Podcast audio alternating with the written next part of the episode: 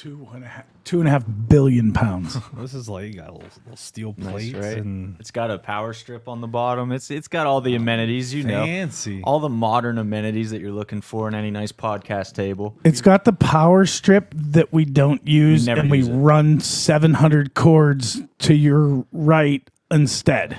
It's actually it's actually plugged in right now. It's just not being used. Yes, that's the problem. Such is life, right? Such is life. it's it's made to be like we don't have a million cords, but instead we plug everything down over here, right yeah, here. it makes sense. Yeah, just look at all the cables. This is what the good viewers at home can't see. There's a lot of mess about this studio, but the camera angles are very strategic. I'll say the feng shui is really nice. That's good. That's what we like to hear. Some good feng shui Feng in here. shui. The, Feng the, shui. f- the flicker's in full effect. I'm Is just it? gonna let you know. It's that light. I don't our our camera. So if anybody listening is a camera lighting nerd, we use a Sony A7 R4 or something like that, mirrorless camera. And when we use this studio light, it's like a normal studio light, very cool light. I mean, cool the temperature of the light, not cool like well, Also it's neat. cool. It's also cool, but it's cool light. like a disco ball. The Sony hates it and just wants to constantly flicker with that light. There's no flicker perceptible definitely the to our frame rate. eyes. Yeah, it's weird. It, yeah, has got to it's got to be the frame rate. I don't know. I'm, I'm it's the blaming frame- the frame rate. I'm going with that. Sounded good. I heard it somewhere. Crumbs on our table. We can't we can't have that. What was that? Minios from Saturday. That's a my crummy breakfast. table you got there. It is crummy. Dude, this table is sick though, and it does legitimately legitimately legitimately weigh like You might catch eight me just, pounds. just doing just this rubbing it a little. throughout the episode. Don't get a splinter, but Look at this. all right. Who made this? nice. Who made this, Ryan? Do you remember the guy's name? Um, no, Actually, he doesn't sponsor us, so you don't get a shout he's out. not a sponsor, so I paid full price. You did. Oh, full boated. and full price was a full price for this table, let's just say. Full F O O L. Hey, any, any price Ryan pays is a full price in that case. But uh, Only only when it comes to uh, labor. hey, flipped it. Counter shot. Shots fired. What up, Ish? What up, dude? What's up, man? I appreciate you for having me here. For I sure. uh, started watching the show not that long ago, and then saw my DMs. I'm like, I ain't a fighter, but yeah, I'll jump on. You know, so like you don't have to be a fighter. That's the beauty of any podcast. Same same as yours. You're just kind of interested in people, which is something that I instantly relate with. Um, so for my background, just for a little bit of history, like my degrees in journalism, I covered the UFC and Bellator for a long time. Like we travel to events, interview fighters, stuff like that. But the articles I would write were always like focused on fighters and their backstories and things like that. Like the human interest side of things is what always appealed to me. So getting into this in this position now, yes, I'm talking to fighters mostly, but I mostly don't care about talking about fighting. It's not that. That fighting is interesting, of course, but it's everything leading up to it that really gets me. Dude, that's that's exactly my like my mindset is like everyone can see the fight. Yeah. It's on TV. Mm-hmm. Like everyone sees it. Who is the person fighting? Yep. Like that's the stuff you don't see that like what led you to fighting? Yep. What led you to choose this is like this is how I'm going to make my money and my livelihood. And a wild decision at that. It's not. Yeah, it's not- crazy. yeah, it's not like I get why somebody wants to become a lawyer or a doctor. Like you see the end goal. You're blatantly helping people and making a ton of money. Okay, fighting.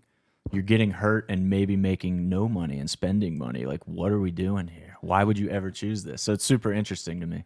And then you talk to them and they're like the coolest, most humble people inflicting violence. you know? yeah. So you're not in there to hurt people. Why are you doing this? Like it, Yeah. it blows my mind. And like I've been talking to like, and I'm sure you talk to a lot of them too, and, and you start to see like the person behind, uh, outside of the ring, and you're like, wow, like it, it, it it's something crazy to me. I, I can't understand it. The more I talk to them, the more I'm like left in wow. For sure, dude. And I was I was stalking your IG a little bit, so that's why I slid in the DMs because obviously Ish runs the Relentless Project podcast as well. You can check that out on YouTube. I'm sure you're on Spotify and all Yeah, other stuff. Apple. Yep, all that all the good stuff. He's had Britt Bickart, Siebert, Dempsey, Wilkins recently. So for people watching this, I'm sure you know all those names.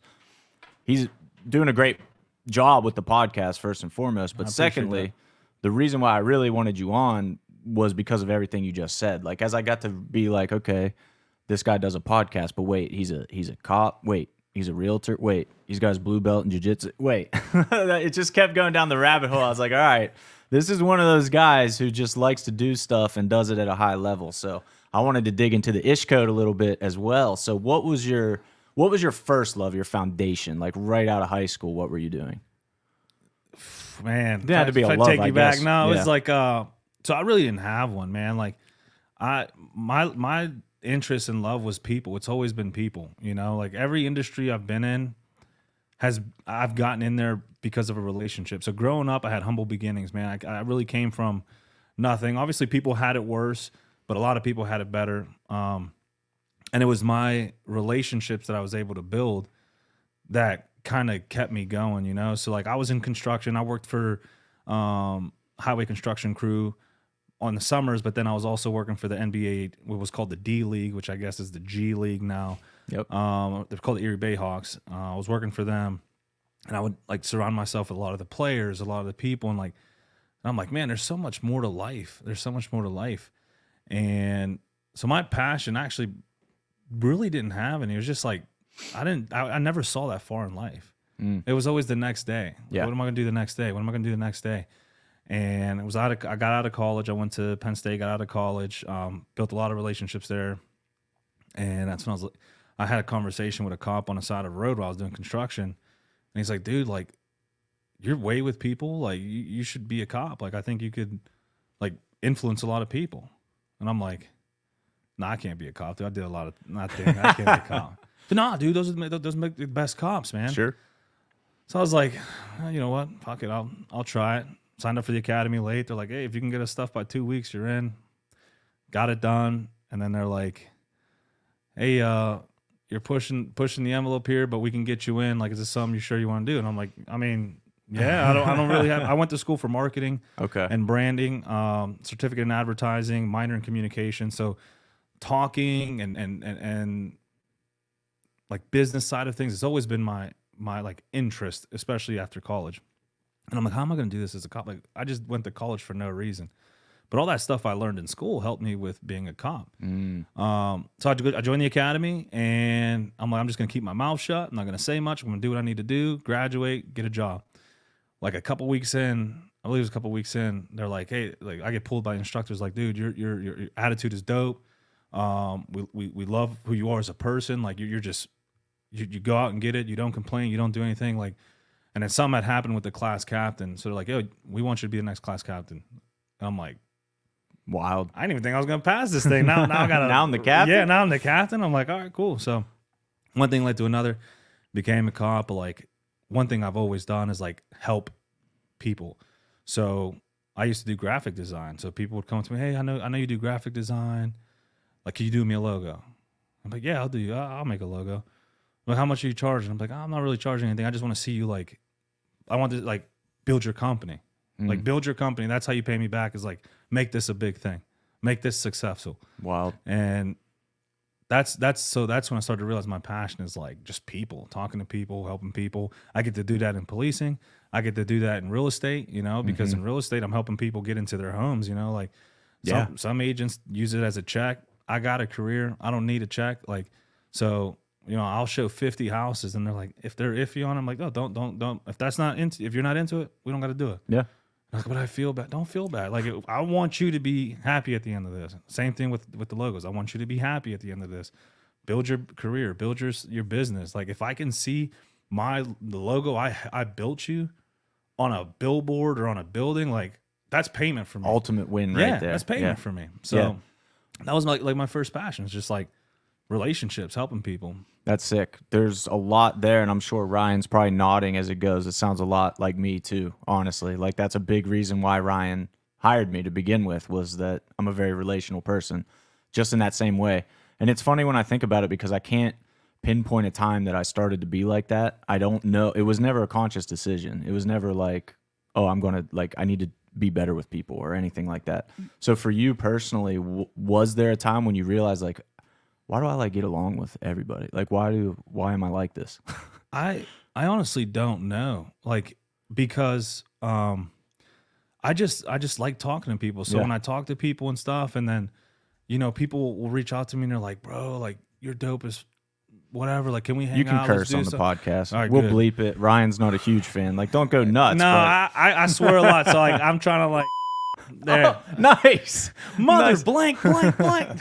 Need to delay. what did you say? I like it. Yeah. That's great. No, but um, so it's kind of like uh, the when you when you ask that, I kind of think of it as a gym, right? Um, you know, I go to the, obviously like the lift a lot. Uh, I couldn't tell. you go to yeah, I'm not filling them out as much as I should, but you go to the gym, right? You work out, you go home, you don't see results. Mhm. You kind of feel tight, but you don't you don't see results. Your arms didn't grow, your back didn't get cut.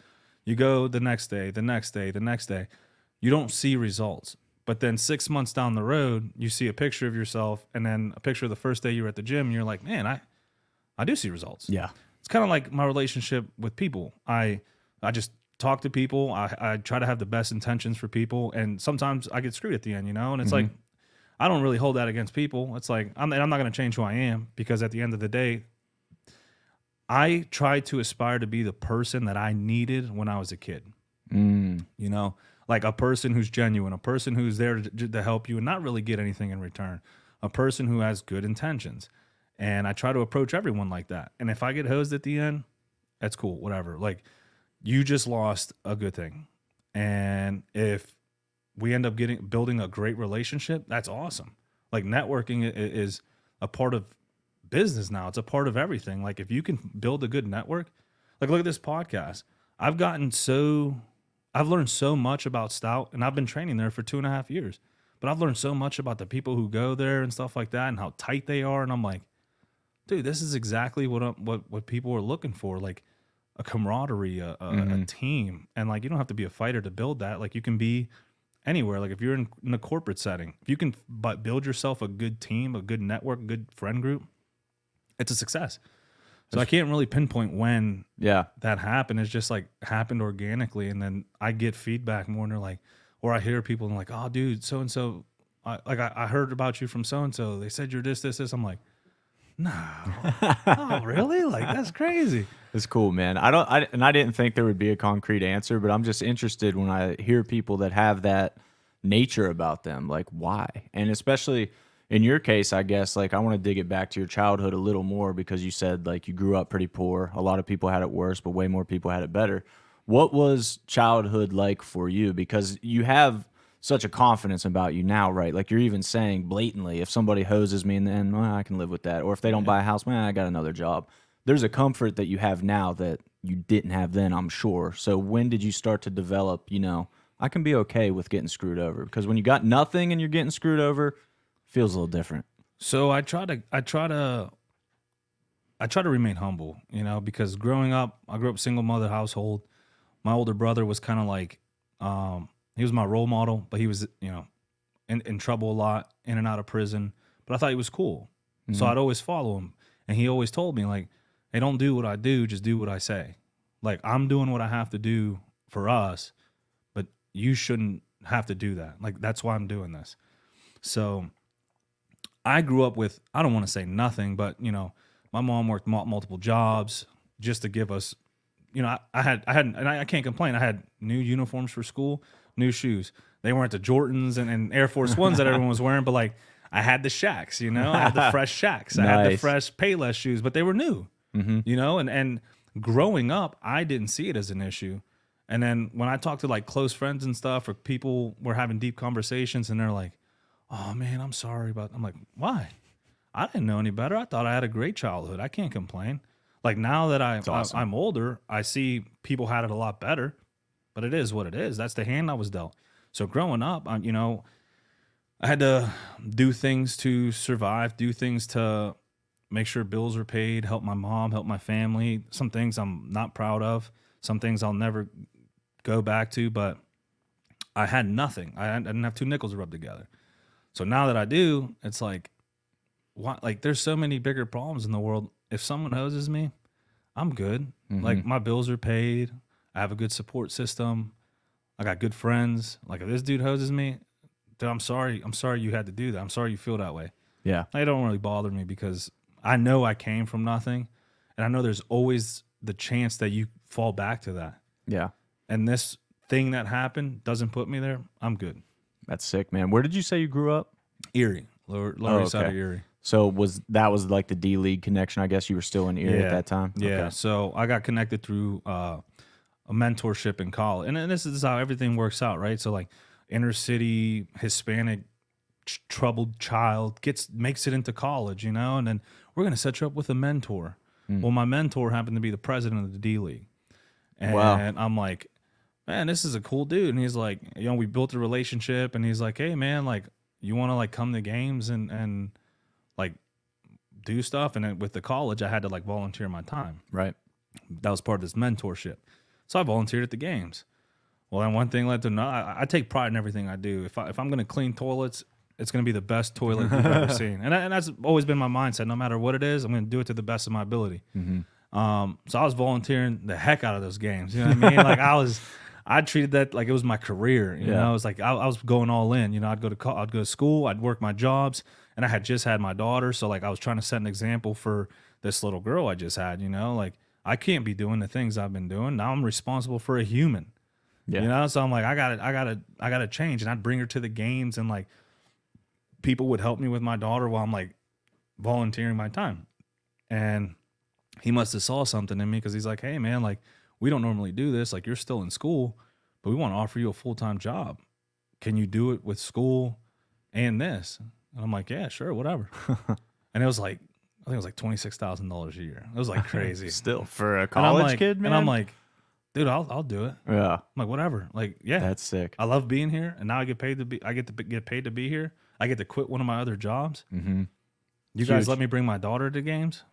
Yeah, That's sick. What made you want to go to college in the first place? Because the the story, the depiction of like you said, tough inner city Hispanic kid, that doesn't end well for so many, or end in college for sure.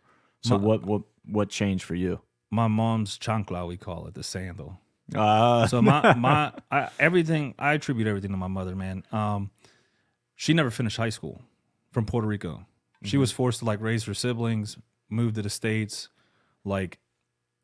So, but it's funny because I had to have my homework done every day. I had to if I if I got lower than a B in school, it was like it was a wrap. nice. It's like she maintained like no matter what I was doing in the street, no matter all the stuff I was doing that she she didn't know about and she'll never know about. she don't speak English, so I'm good. Or, or she's lying. we got subtitles on this. We got Spanish subtitles. But um so she she she maintained my focus, make sure I was staying in school, doing good in school, like and I got accepted. And I, there was this uh, high school in Erie, it was a college preparatory school, and I applied as a joke because all my friends were going there who were smart, and I applied as a joke, like, oh, I can get in there, and I got accepted, bro. I got accepted. That's great. So I told my mom, I'm like, dude, this high school just accepted me. And she's like, oh, that's one of the best high schools. You, you got to go there. And I'm like, no, but none of my friends are going. None of my friends got accepted. Oh man. Like I applied as a joke and I got accepted. So she like made me go. And I just excelled. I did really well. And I was taking like college classes in, in this high school. And my mom's like, you got to go to college. My mom, we broke. Mm-hmm. And like, I just, I was like, oh, you can get loans and not pay them now, like dumb, dumb, dumb, you know, dumb kid. So I, I applied for every loan I can get, and and I got them all. That's sweet. Good for student loans, man. Right? Debt is cool, but um, I didn't want to go. Debt to, is cool. Yeah, I didn't want to go to college. Uh, my bro- me and my brother had some conversations um, that I probably can't repeat on camera, and I was like, "Yo, college is." I was like, "I'll go to college. Mm-hmm. I can do some things in college. I can meet some people in college." So I was like, "I'll, I'll try it out." I went to college freshman year, kind of partied a little too much, Sounds right. did things I shouldn't have done. Mhm. But yeah, it's a learning curve, right? It's always learning. And then they were like, "Hey, dude, you're uh, you're not gonna make it in college if you keep this up." Mm-hmm. And I'm like, "Dude, but no, like I, I just met cool people. Like, I got to show my daughter that this is like, like that I can't. I like I don't fail. Everything I put my mind to, I really don't fail. I can't fail this." So I like dug in deep, man. I, despite my jobs and everything, I dug in deep, and I was like, you know what? If I want to make something of myself, this this has to be completed. Mm-hmm. I don't have to be the best at it, but I I I, I can't. I don't get to quit. My mom didn't go to college. My brother didn't go to college. My sister didn't go to college. Like my family didn't go to college. I'm the first person to make it in here, and I'm like messing around. Like I owe it to to them to at least like see this through. So that was my whole motivation for college is like, well, I started this, I have to I have to see it through, see where it takes me. Nice. Breaking the mold or the cycle, however you want to say it, is always really interesting to me. So you have this family where your mom didn't graduate high school, your brother didn't go to college, nobody in your family went to college, and then you did and were on the brink of quitting, but didn't. Why why do you think that is when you really dig into it? Because you I mean, like I said, I'm not gonna act like I know your whole life based on ten minutes, but to that point, there's really no precedent set that like Ish isn't a quitter. Like what where did that really come from, do you think? Um, so growing up, I was always surrounded by older people. You know, uh, we call them you know, the old heads of of the group. And like I said, I was always a people person, so I'd always talk to people and learn. And the common trend was, I remember when, or I used to do this, or I almost had it, I, I almost went pro, I almost this, and a lot of that was like, they just they they quit Yeah. too early. Yeah. And I'm like, dude, like, you quit too early. Why didn't you try again? Why didn't you keep trying? Why didn't you take that failure and, and, and learn from it? Hence the name Relentless Project, right? Like if if you see something through long enough, you're bound to be successful in it. Like it's that perseverance and that continuing because uh, failure only happens when you when you quit. Mm-hmm. Like failure doesn't happen when you don't succeed in something. If you continue or change course or hey, maybe this ain't for me, let me use this to to propel me in this way. Like so I, I always had these conversations with these old heads and they and it was always like I'm like they, they they just quit. Like why did you just quit? So when I was faced with that in college, like do I do I quit this? I'm like "N- I can't quit this. I didn't give it my all. Like I didn't give it 100%. I was messing around. Yeah. I can't quit this just because it's it's harder now. I that's a decision I made to make this tougher for me. So I was like, I sat there and I'm like, I, I can't quit. Like who who am I letting down besides myself? Like I'll and this is probably toxic, but I will let myself down a hundred times before I let anyone else down. Hmm. When there's stakes on there, I'm like, I I can't let them down. Like it's not just me. Like I'm letting my daughter's future down because I'm just keeping her in that cycle. I'm letting my mom down because she fought so hard to get me to this position, and I'm just like, oh, I, I threw it away. That's the people pleaser in you, Yeah, dude. yeah, and, and sometimes and, and you know that's seen as a bad thing, right? Like people are like, "Oh, you're such a people pleaser." yeah. So what? like, Yeah. What else are we on this earth for? like imagine if everyone was a people pleaser. Mm-hmm. How how further everything would be, how better relationships would be, how better businesses would be, how better like if everyone embodied that mindset, everyone would be better off. But because pe- some people don't and take advantage of it, we're supposed to not do the right thing. Yeah. It's hilarious to me that you're a cop also because that's the ultimate unpeople pleasing occupation possible. And I know you can flip it to be like, well, I'm I want to be a better example of how a cop should be, but at the same time, you have to be prepared to literally ruin somebody's life. It's unfortunate. it's an unfortunate position, Yeah. and, and and that's why I pride that position I have Yeah. Because I will go to the furthest extent to help someone. Mm-hmm. But there comes a point in time where you have to help yourself. Yeah. Like not everyone can do it for you. And and, and I have these conversations on the side of the road when I'm talking to someone. You know, I'm not the one to, to put handcuffs first and be, you're going it's like, bro, what are you doing? Like I don't want to be here. You don't want me here. I was called here. What like what are we doing? Is there a solution that we can solve? That we can find so that the person who called is happy and so that you are not messed up or go to jail. Like, can we find that? And you'll get the people who, no, I have you, da, da, da. And I'm like, bro, I tried. I tried. And you have people who go, you know what? You're right. And dude, no lie. I've had people thank me after I put them in handcuffs. Wild. Bro, thank you, man. Like that, that means a lot. Like things you said, this and that. And there's some times where I have no choice. And I explain this to them because I'm not better than you because I have a badge and a gun. Yeah, I'm not, I'm not a better person. I'm not perfect. Like I just happen to have these shiny things on me. And I explain that to them like, look, dude, this your decisions have led to this. Like if if we we can work through this, you, we we we go cordially, we do what we got to do. you know, when when you're in front of a judge, I will explain how you handle this and how how we got. I don't have an issue with that.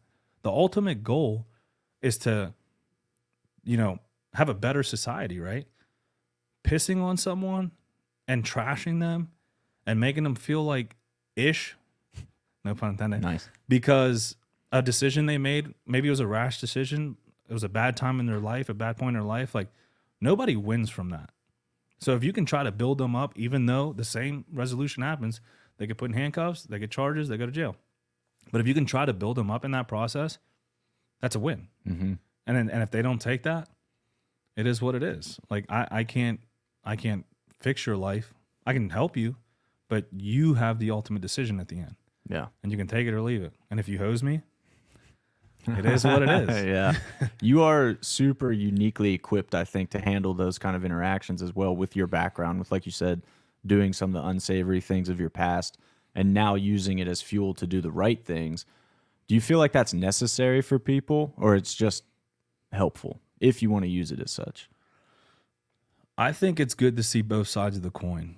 And I think most cops try to do that. But if you've never been on that other side, it's hard for you to see that. Mhm. You know what I mean? Like, for example, um, people in my family have, have uh, suffered from addiction. And I've suffered from addiction. And I've I've been able to fight through that. However, not everyone in my family has. You know, like the man who raised me actually died of a heroin overdose. Mm. So he he succumbed to that that addiction. The guy who I thought was my my father all the time. He died of addiction. I didn't. I made it through. You know? So I understand the mindset of you can you can push through addiction. You can. It's not impossible. But I also understand there's some people who can't do that. Mm-hmm. You know? And if you've never been surrounded by that, it's hard for you to see like, oh dude, it's just a mindset. Like you're not sick, it's just a mindset.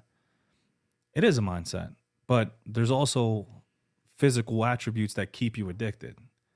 And if you don't, you've never been surrounded by that, it's hard for you to empathize. Empath, emphasize, empathize. You were right the first time. Em- Yeah, I you speak two languages. it's hard for you to empath, emphasize. Empathize. Edit, you got it. You got it. You Edit got that. No. I, I think we need to try that again. Empathize. Emphasize. it. no, Jeez. you had it again the first time. he starts He right, and then it. he and then he s- stops himself. He's like, "I cannot say it right. I will stop myself mid sentence." I won't quit though. He, he's relentless. Emph- empathize. Empathize. Empathize. There we go. Empathize. Hey. It's hard for you to empathize there we go. With that. thank you. Thank you. Thank you. That's awesome. For that, you know? So, I, it, do I think it's necessary? I think it's necessary to try and see both sides. To I don't think it's necessary. Like, if you can avoid living that life growing up, by all means do. Because Yeah, yeah. there was nothing good that came from that. Like, it's so bad. Most of my childhood is blacked out. Mm. Like, I can't remember it. So, like, if you can avoid it, by all means avoid it. But if you can try and see that side of the coin, do it because it will benefit your relationships with people in general. Like, think of anything, like anything, like politics is huge, right? Like, it's so dividing. Mhm. People are like, oh, you're on this side? F you. Oh, you're For on that side? F you. For sure. If you could just be like, hey, man, I understand where you're coming from, but this is why I feel the way I feel. If both people embodied that mindset, the division would be oh, with any it's, mm. it's with anything. If you can see the other side, you don't have to agree with it. I don't I don't agree with addiction. Mm-mm, For sure. Yeah, I don't agree with it. I understand it. I don't agree with it, but I understand it.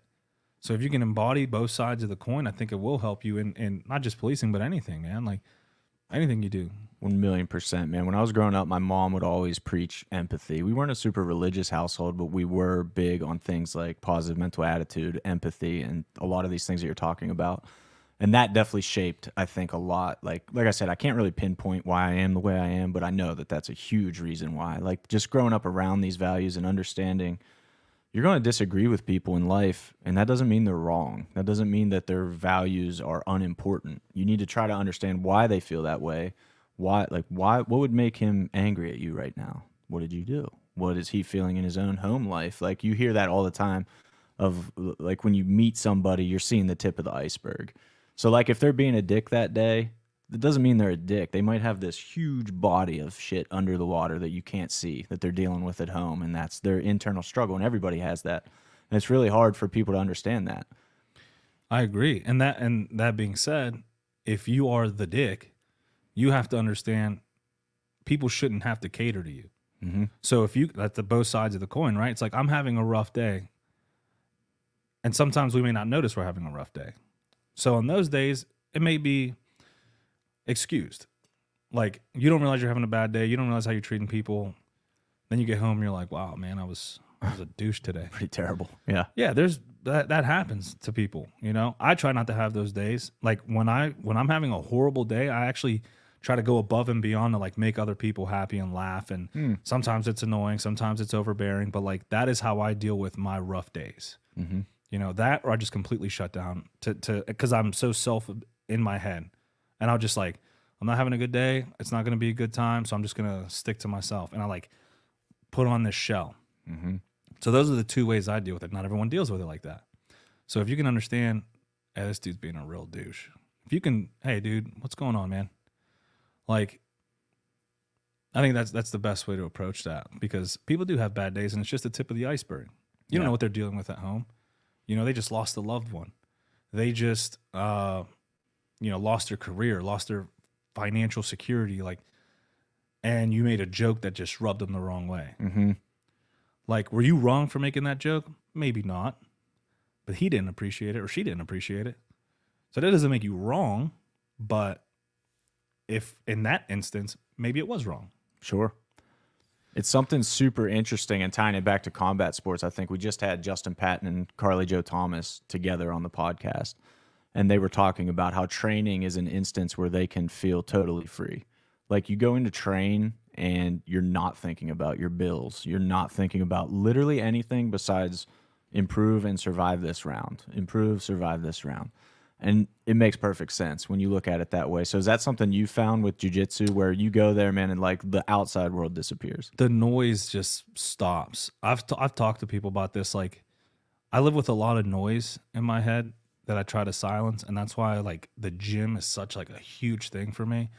Um, but the gym has recently like the noise has started to infiltrate. You know, I find myself on my phone scrolling and my hour and a half sessions now two hours or like I'm answering emails, I'm answering calls. And so the noise has infiltrated the gym, but they can't do that with jujitsu. You don't have your phone. Mm-hmm. You don't have people to talk, you know, you know, outside people. Like when you're on the mat, you you are constantly trying to solve a puzzle.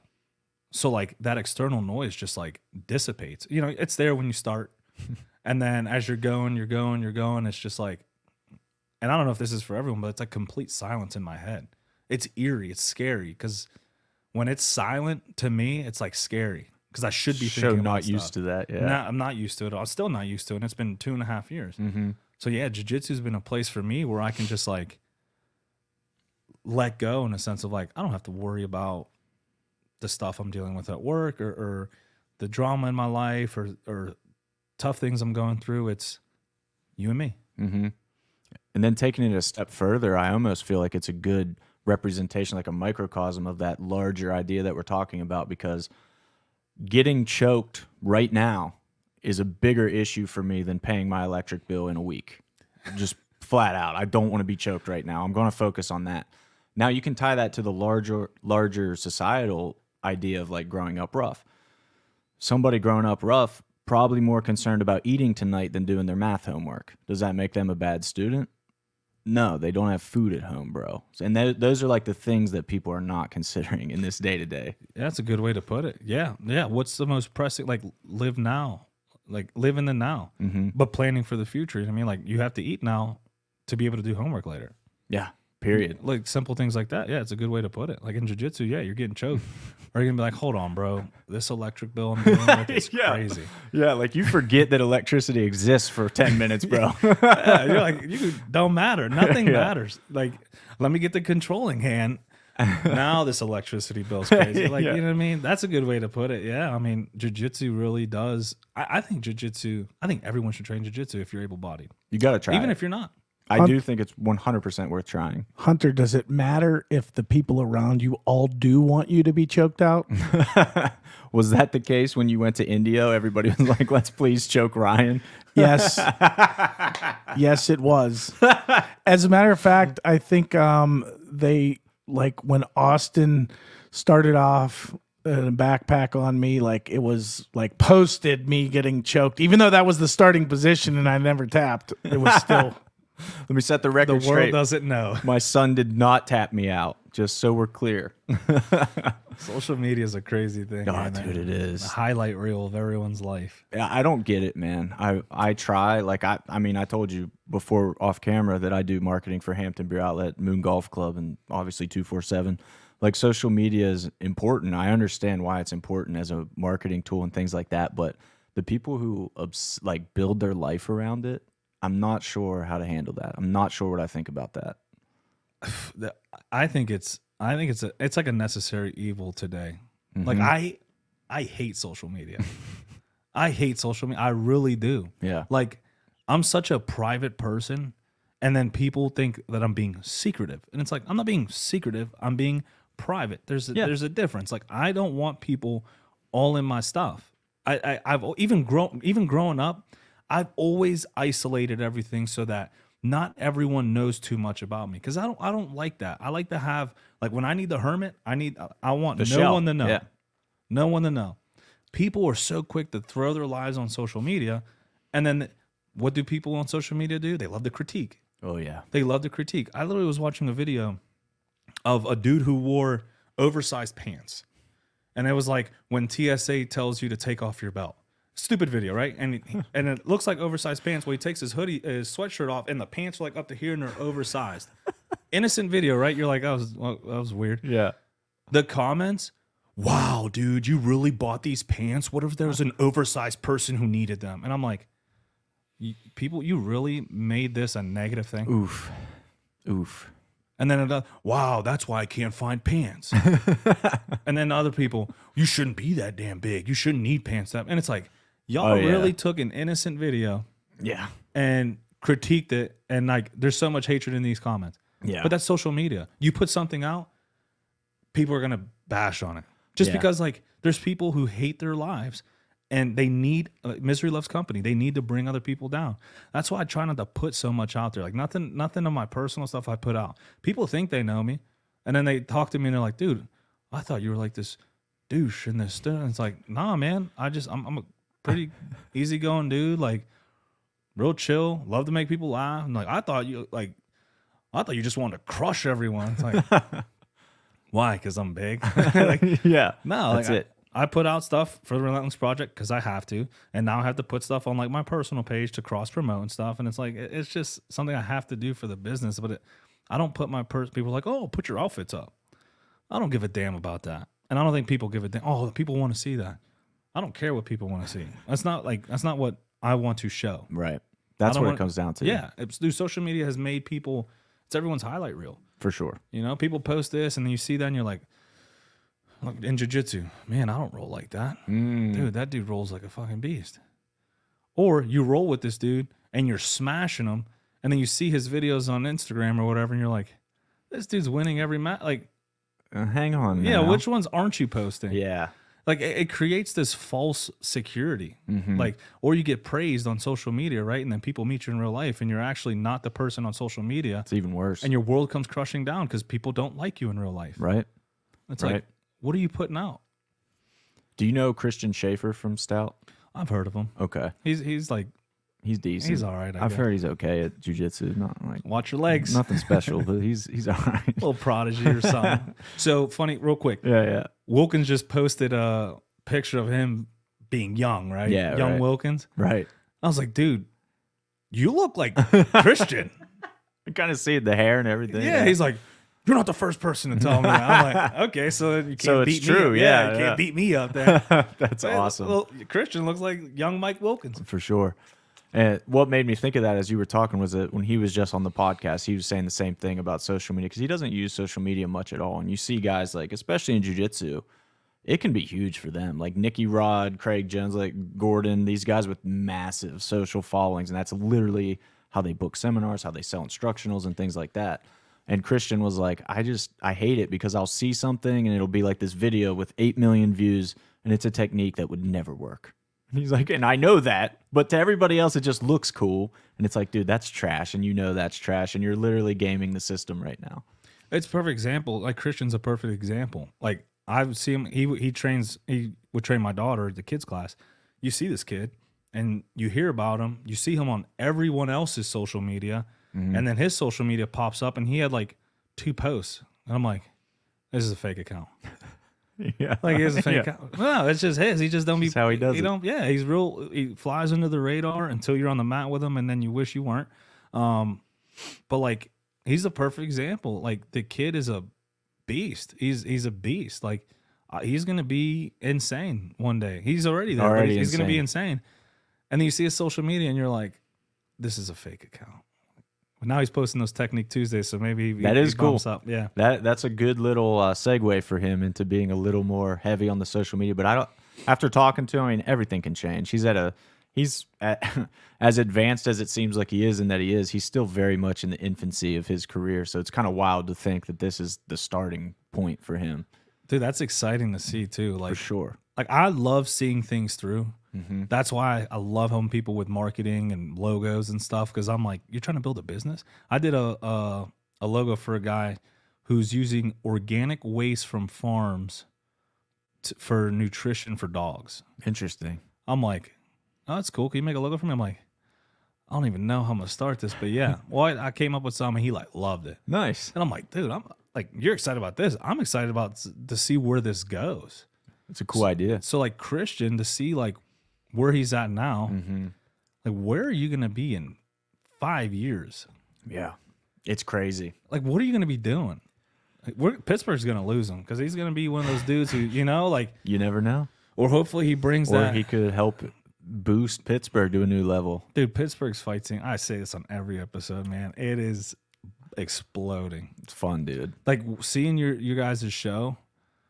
Like I'm sitting there. I like I, I can't buy a, a seat. I have to stand because I like yeah. I- I'm, I'm I'm Puerto Rican. I like to move, man. You think I'm big, but I'm also nimble.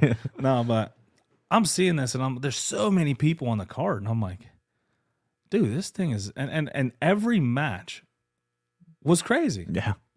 Not It's one, wild. not one did I go, eh, that was boring. Yeah. I know, Like, dude. uh, it's like they're all go, go, go, go.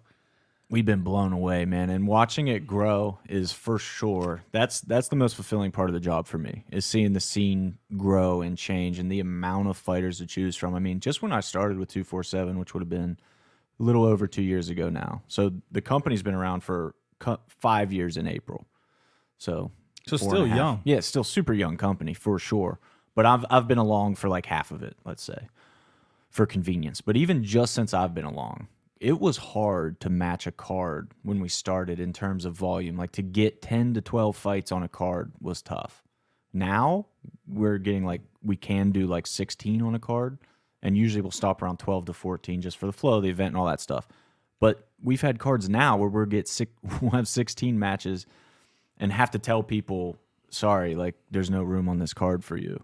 Whereas when it, before it was like, please fight for us, like we need everybody we can get. What a good problem. Crazy, dude. What It's a good problem now. to have. Yeah. That's the same with like my podcast. When I started the Relentless Project, I was like, how am I going to get people to get on this thing? Yeah, you know? yeah. And I had a list of people I knew would be on it, which like my close friends who were like, oh, dude, yeah, I'll, I'll, I'll talk, I'll talk shop with you. And then there was a list of people in the middle where I was like, I think they would get on it, but I'm not sure because they don't really know who. And then there was a list of people where I'm like, they're too high up or they're so busy, they got a lot going on, they'll never be on it. And I released the first couple episodes, and I'm like, dude, I need I need another guest. Like I'm reaching out to people, people, and they're like, yeah, yeah, I'd love to. I don't have availability, and I'm like, and then I posted, I forget which one it was, and it blew up, and I had like five or six people. Oh man, can I jump on? I want to talk about mental health. I want to talk about this. I want to talk about this. And I said, yeah, to one.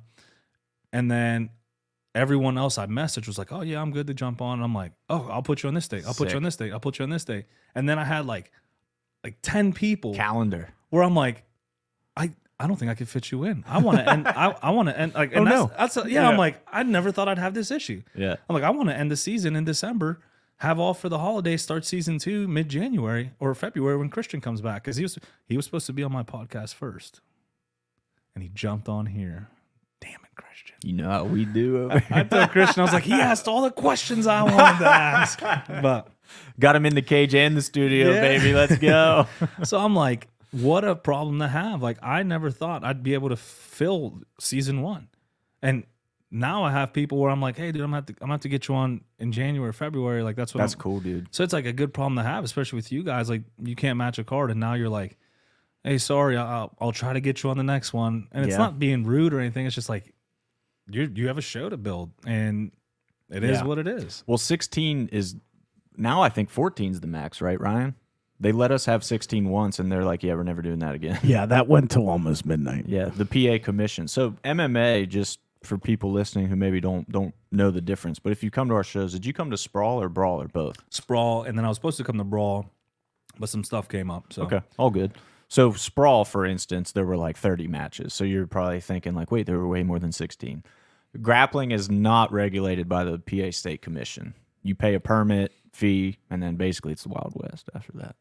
You just make There's the some That's additional things that There are things. There are things, but it's nothing like MMA. It's not regulated nearly like MMA is. MMA is all through the PA Athletic Commission. And that is like everything to a T, man. Like you have to follow the regulations, you have to have the licenses, you have to have everything in place or else they're just going to shut you They're down. strict, You're not having an event unless you follow the rules, period. Straight up. And we had a fight card. This was in April. It was BitB 16 and we had 16 fights on that card and they were booked like they were all good fights too. And we were like "Man, we really don't want to cut two of these. We don't want to do we don't we can't. Like how, how do we handle this? And the commission i don't know why i'm still kind of surprised by it let it happen. With 16 they're like do it but keep things moving fast all night. Like no post-fight interviews. It's one of the first shows ever that we didn't have post-fight interviews for everybody. We did like towards the end the the big hitters got interviews but like we had to cut them out for the first few to save time and then by the end of the night, dude, it was so long. Even with everything we were doing to make it quick, it still went to like midnight, which usually we're wrapping up around 10 or 10:30 for context. So the commission was like, "Yeah, we're never doing that again. 14 is the max, guys. Period." So we learned there. But now that is the problem. Like if you cap us at 14, now the scene is at such a point between Stout, the Mat Factory, the Academy, Indio, all these local gyms have huge rosters now. We want to serve them all, obviously, but 14 fights, guys. like there's way more than 14 Yeah. local fighters now. We're countering that soon, though, right? Ish. the plug. No, that's a, that's a that's a beautiful problem. I don't even see it as a problem. That's a good thing, man. Because uh, I got my opinions on the commission, but I'll save them because um, No, like no, a- no, no, no. There's no saving that. You, uh, you have no like. get the bleep ready. Ryan's like, do tell. Fuck the commission. No, Got the sad drum. I don't fight, so you can't do nothing to me. It's true. Yeah. What are they going to do to you? But uh, and two four seven does not embody my opinions. There we go. Um, but it's just Heard it's a good problem to have, man. Like Yeah, because I like for my for my podcast, I will interview the entire world if I can because I believe everyone has a story to tell. Mm-hmm. I don't care if you're a, a, a janitor, a mechanic. What inspires me is people with passion, and you know, when I was growing up, one of uh, my first job, legit job, was Golden Corral. Nice. for contact. Um, That's legit. wow. compared to the things I was doing, Golden bro, Corral. it I- legit. hey, listen, I was at Ponderosa growing up, and I wouldn't say that was legit. Uh, we dude, we beefing. Uh, those are rivals, man. I, I'm telling you, I- GC all day. although there's no real competition there, let's be real. GC kills it. Okay, yeah. I was okay. at least we agree there. Yeah, Golden but- Corral is definitely better. I'll never eat there after working there. Just Well, that's exactly what anyone who works on a buffet would say. I don't like. I've never eaten at Golden Corral, or I have eaten at Ponderosa just because it was closer to my hometown. I used to eat their There's- steaks. Ponderosa. Ni- Ponderosa. Nice. My dad, he's like a food guy too. Like he's a big food guy. Grew up really good food in the house. Always cooking cool stuff. Cares about food a lot. Always wants to eat at good restaurants. Foodie. Yeah, he is. He's a legit foodie. My mom is too. But My dad, for some reason, recently is on this Golden Corral kick. He's like, "We need to go to Golden Corral." It always the commercials always make it look good. He's like, "How bad can it be?" And like, I never go with him, but he sent me a picture. He's with his brother, my uncle, recently at Golden Corral, and he's like, "It's actually not bad, son." Bro, like, what? where else, Why are you so obsessed? With Golden Corral? Where with else Golden can you Corral? get teriyaki, steak, casserole, chocolate fountain, wings? wings, rice, burritos? Where else can you get all that? Dude, it's the largest like display of like extremely average food, but not but, uh, most of it is like. n- See, the problem with buffets is like a large chunk of it is usually well below average, Right. but with Golden Corral, it's it's it's all like most of it is a standard like average. Trash. Is there anything? There's that- a lot worse. Is there anything at Golden Corral that you think is legit good?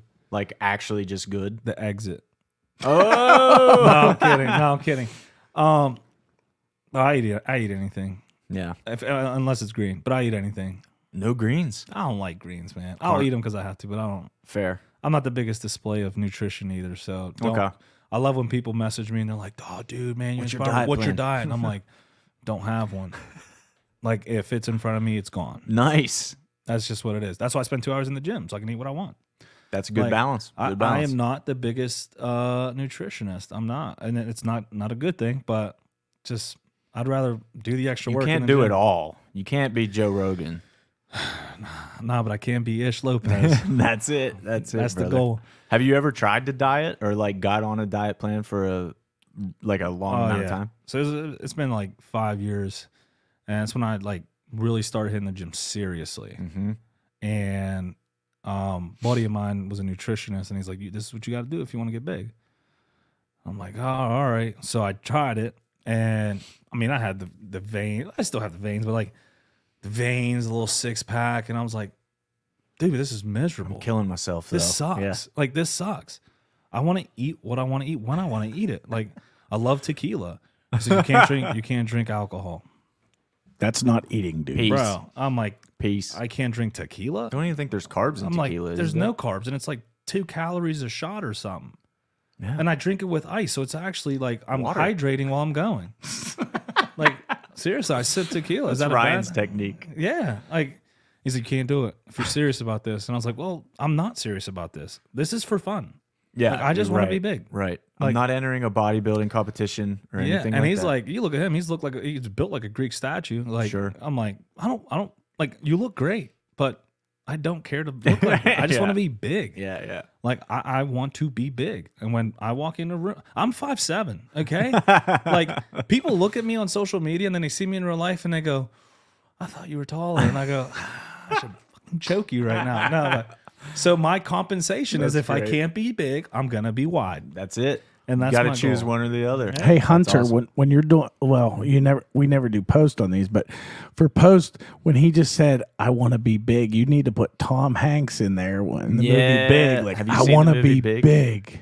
Have you seen Nah. that movie? Dude, Oh, one of his dude. best. One of his best. What Big. movie? It's called Oh, Big with no, Tom I haven't Hanks seen from it. like late '80s or early '90s, I would say. Throw it in there. Solid. I'll dude. add it to my It's a watch solid list. one. Yeah, yeah, that's a good one for sure. But I get the opposite reaction. People are always surprised how tall I am. Dude, because you they're are like, tall. We I only walked in see here, you I on was the like- podcast. Yeah.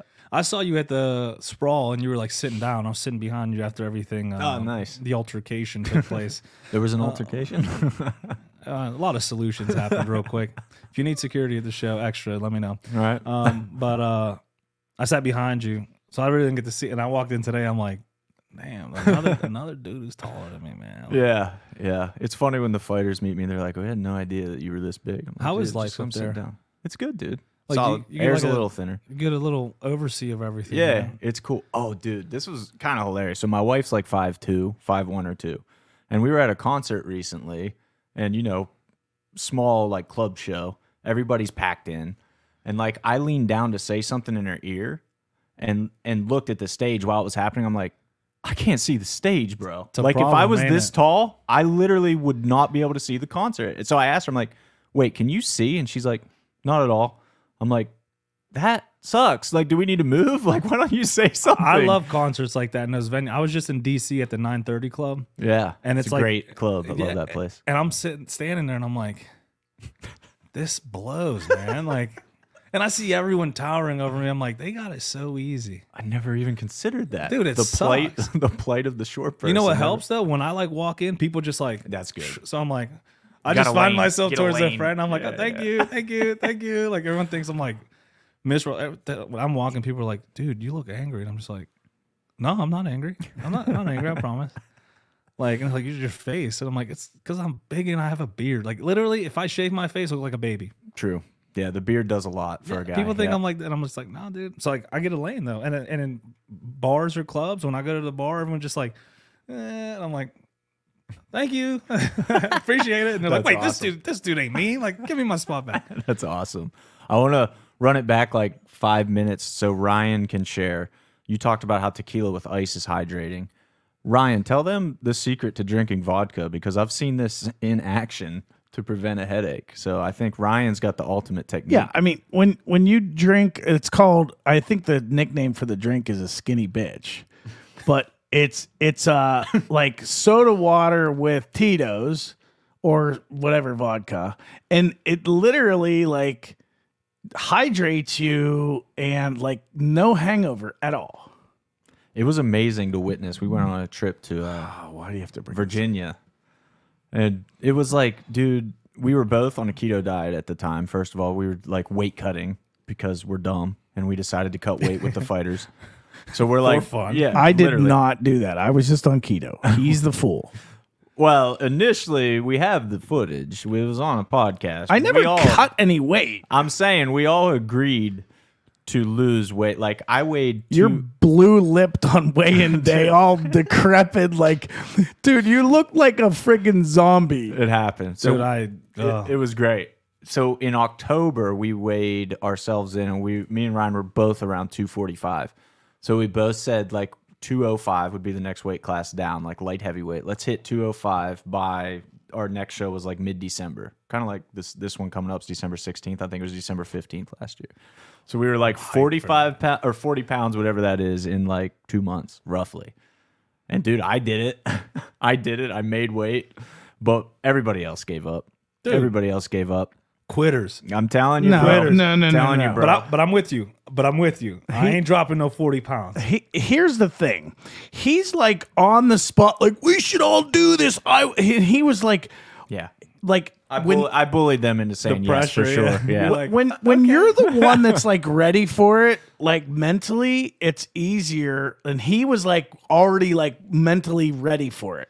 I was dialed, son. Whereas I- I- none I of us were. I, I understand completely. That's how, dude. That's how it is. Like when me and my friends go out, I'm always the one like, "Yo, let's like." I like to have fun. I'm like, "Yo, let's let's let's roll." When I say that, they're like, "I'll call my wife." He's on. they're like, "I'll call my wife." He's I'm on like, one right now. It's just I like to have fun. That doesn't necessarily mean like drink, but like Right. I'm the one like. Did you ever seen a 230 pound, five foot seven man on the bar at McFadden's? No one wants to tell you to get down.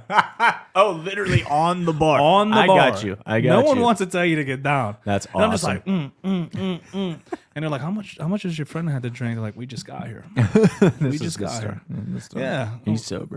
he's sober. And I'm like, I get down there like, dude, what what's going on? I'm like, what That's do you mean? beautiful. I'm like, well, they got on, so I got on. Obviously. They're five foot two, 120 pound chicks. They're allowed to be on. Dudes are not. I'm like, no one told me that. Not in 2023, yeah, bro. I was like, I'll, I'll, I'll step down now. I'll, I'll settle down. I'll settle down. That's beautiful. No, but that mindset thing, like It when you're- matters. when you're ready. When you're ready for something, especially if you see it through, it's golden. For sure. Like with jujitsu, like when you got the guy who's like, "Yo, let's do." Mike Wilkins the other day after the interview, he's like, "Yeah, we're gonna do an hour straight roll." Hmm. I ain't ready for that. No, that's Like, you're, you're ready for that. I ain't ready for that. I gotta pack up. I got I got things to do. The way my bank account's set up, you, know, you ever seen the, yeah, yeah, yeah. the way my cardio is set up, yeah, I got to go. so that's something you got to be ready for, man. Like you, you don't just, I'm gonna cut 40 pounds. Cool, Yeah. man. I'm here for support, yes. If you need yeah, something, like if me you don't actually want to do that, you're not doing it flat out. dude. I, I envy those fighters though. Like Crazy. you and my my buddy uh, Devin Siegfried, pro boxer. He was my first guest on my podcast. Nice. Awesome dude, three and zero with three Sick. knockouts. Shout out Devin. Let's go. He uh this last fight, some like mix ups happened where he was like supposed to uh go up in weight. Mm-hmm. And he's like, Oh, I never fought up. So he he starts putting on weight. Well then they're like, Oh, it's actually a mishap. You have to you have to be at this weight. And he's like, Are No. you serious? Dude, so we so he like started cutting. Started cutting, started cutting. And so I lead the uh, I lead the DT for my department, the defensive tactics and combatives training. And I had booked them for a com- uh, combatives course, a two day combatives course, before I knew about this fight. Wow. So as we were approaching this fight, it's the week of his fight, and I'm like, "Hey, bro, like this is a tough class. Like you don't have to do it. We'll, we'll send someone else." He's like, "No, I'll, I'll do it. I can lose the. I, I need to lose the weight." Mm-hmm. I'm like, "Dude, if you get hurt in this class, I am going to hurt you." You know. So we go into this class, and he all he's eating is carrots. Like they give us a 30 minute lunch. I'm running a Subway or Chipotle, and he's eating a little bag of carrots, and I'm like, "Dude," Got to do it. and he's like miserable, and he's doing the whole class. Yeah. And it's like, it's crazy how these fighters can like put themselves in that place of like misery and whatever because they have a goal in mind. Got to Bro, want it. I'm like, dude, I love to eat. I, I do. Like, if you put a plate in front of me, no matter si- it has to be gone. that is my goal. Like you said, what's important now? That plate of food to be missing. Like, Yeah. so no, I envy that that that mindset of fighters, and that's why like I'm trying to get all types of people on and talk to all types, but like it's been it's it's fighters who come up to you. I'm sure you get it all the time too. Like, oh, let me be on the podcast. I got a lot to say. Like they want to tell their story because ev- their story is crazy. It is awesome. Like Britt when she was like, I don't want to hurt anyone. I'm like, Yeah. I've seen you fight. What do you, mean? you mean? want to hurt her? Like, if you don't want to hurt someone, what is it like when you get pissed and do want to hurt someone? Like, mm-hmm. how, what comes out of that? She's like, no, Yeah. I just see it. I want to win. Yeah. it's so true. I was just watching a clip of Matt Brown knocking out Diego Lima randomly. This is literally just yesterday. I don't even know why I came across it, but in Matt's post fight interview, he says something to the, exactly that effect because he, he and Diego are pretty friendly. Like they like each other. And uh, Matt was like, Yeah, I didn't want to do that to him, but that's the game we play. And that was it. And it was so stone faced. I was like, God, That's like that's different bro. level, dude. dude, that is different level. But I, I get it because it's like kind of like in, in in policing, right? Like you get into an altercation. Like a couple months ago, we this dude. Oh, I'm gonna try not to say too much without saying too much, but he's like hopped up on Mountain Dew, right? Just like the good stuff. Naked, sweating. Dude's probably like 300 pounds. Bath salts or running. We Both? don't know. We honestly we don't know. Never got the results back Nice. because we like that was for us a mental health issue. Mm-hmm. Like that's not something we're looking to get him in trouble. He's like obviously going through something. Right. He's running back and forth in his house, sweating. His parents are elderly. And they're like, we don't know what to do. We don't know what to do. So we get there and we start we start rolling. dude. And like for people who don't train, that's a very uh, violent encounter, right? Right.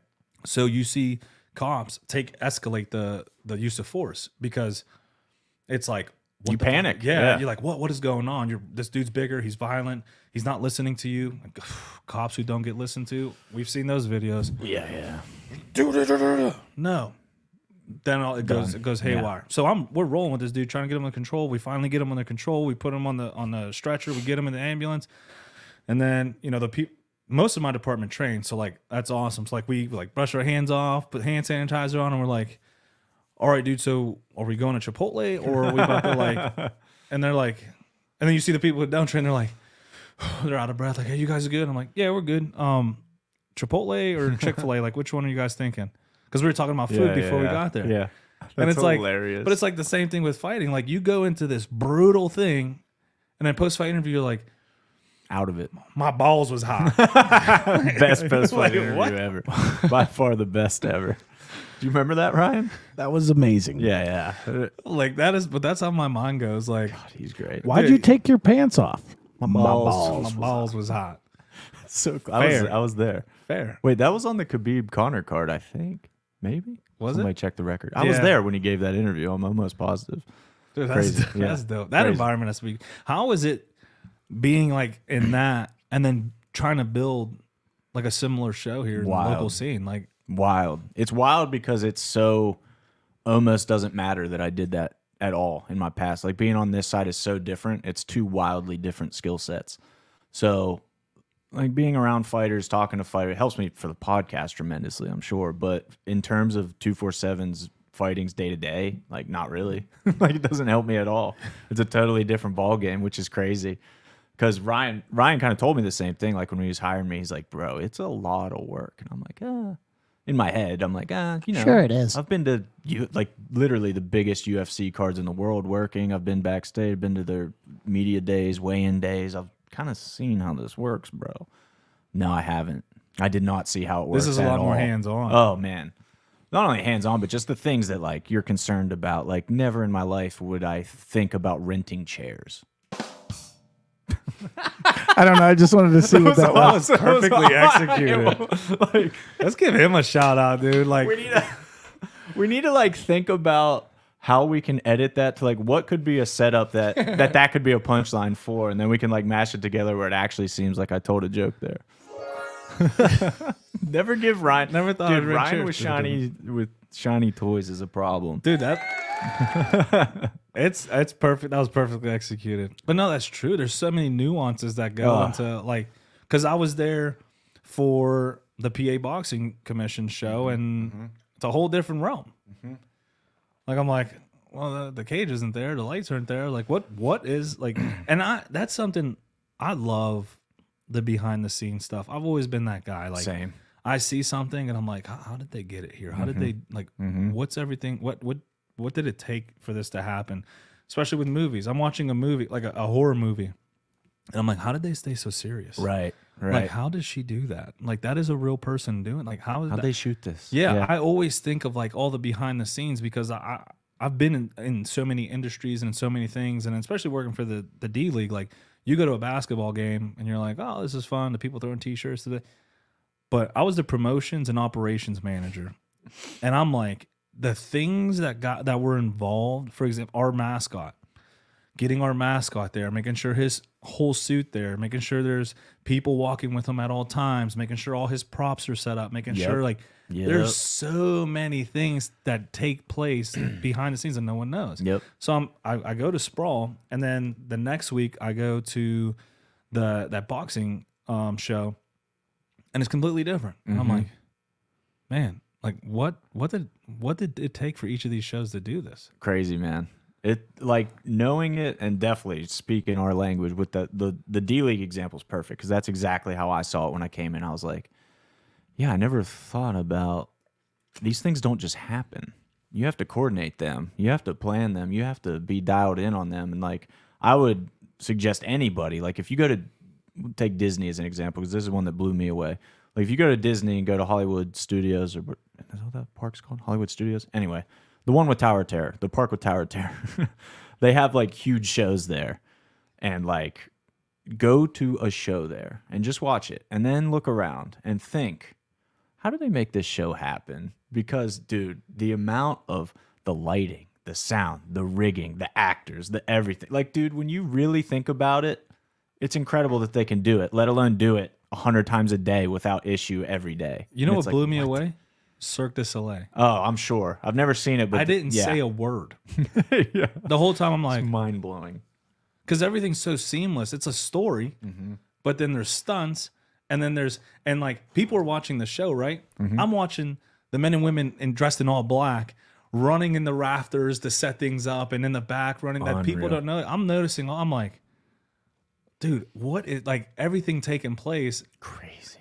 Like. I love that stuff. once you're in the business and and like watching a UFC for me is much different now than it was mm-hmm. back in the day like where I was just like enjoying the show whereas now I'm looking at like oh how do they do that and like all the production stuff is mm-hmm. so focused and like and the other thing That's is when someone is not involved in it and they think they want to be involved in it and they see the lack of sexiness that mm-hmm. like doing it actually is, they're like, I had no idea that there's this much work that went into it and it sucks. They ain't about that. You ain't that guy. You, ain't, that, guy. buddy. That's You so ain't that true. guy. Like literally walking in here.